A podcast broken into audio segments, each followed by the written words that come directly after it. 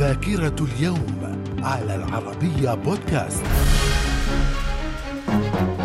أهلا بكم إلى ذاكرة اليوم الثاني عشر من أغسطس ففي العام 636 المسلمون بقيادة خالد بن الوليد ينتصرون على الروم بقيادة ماهان في معركة اليرموك. وقد قتل من الروم خمسون ألفا ومن المسلمين ثلاثة آلاف وتم إثر هذه المعركة فتح باقي بلاد الشام وسقوط الإمبراطورية البيزنطية. في العام 1099 وقوع معركة عسقلان آخر معارك الحملة الصليبية الأولى وانتصار الصليبيين على الفاطميين. في العام 1888 بيرتا بنز زوجة المخترع الألماني كارل بنز تصبح أول إنسانة تقوم بجولة بالسيارة ذات المحرك البخاري في التاريخ. من الذاكرة. ومن ذاكرة اليوم الثاني عشر من أغسطس في العام 1928 بدء أول بث تلفزيوني منتظم في مدينة نيويورك وكان لمدة ساعتين في ثلاثة أيام في الأسبوع.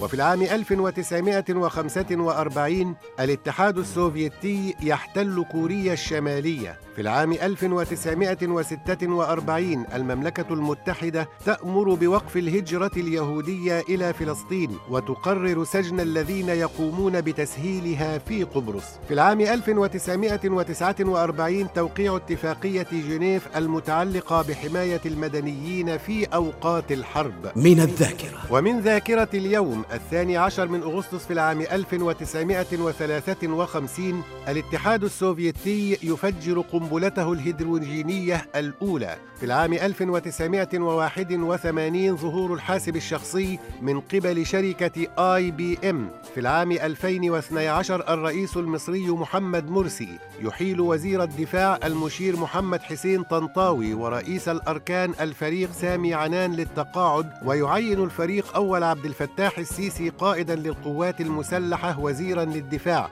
كما قام بتعيين المستشار محمود مكي نائبا لرئيس الجمهورية. من الذاكرة. ومن مواليد اليوم الثاني عشر من أغسطس في العام 1924 محمد ضياء الحق رئيس باكستان في العام 1936 إبراهيم خان ممثل مصري من أصل سوداني. في العام 1973 مقتدى الصدر رجل دين وقائد عراقي. من الذاكرة. ومن وفيات اليوم الثاني عشر من أغسطس في العام 1955 توماس مان كاتب ألماني حاصل على جائزة نوبل في الأدب.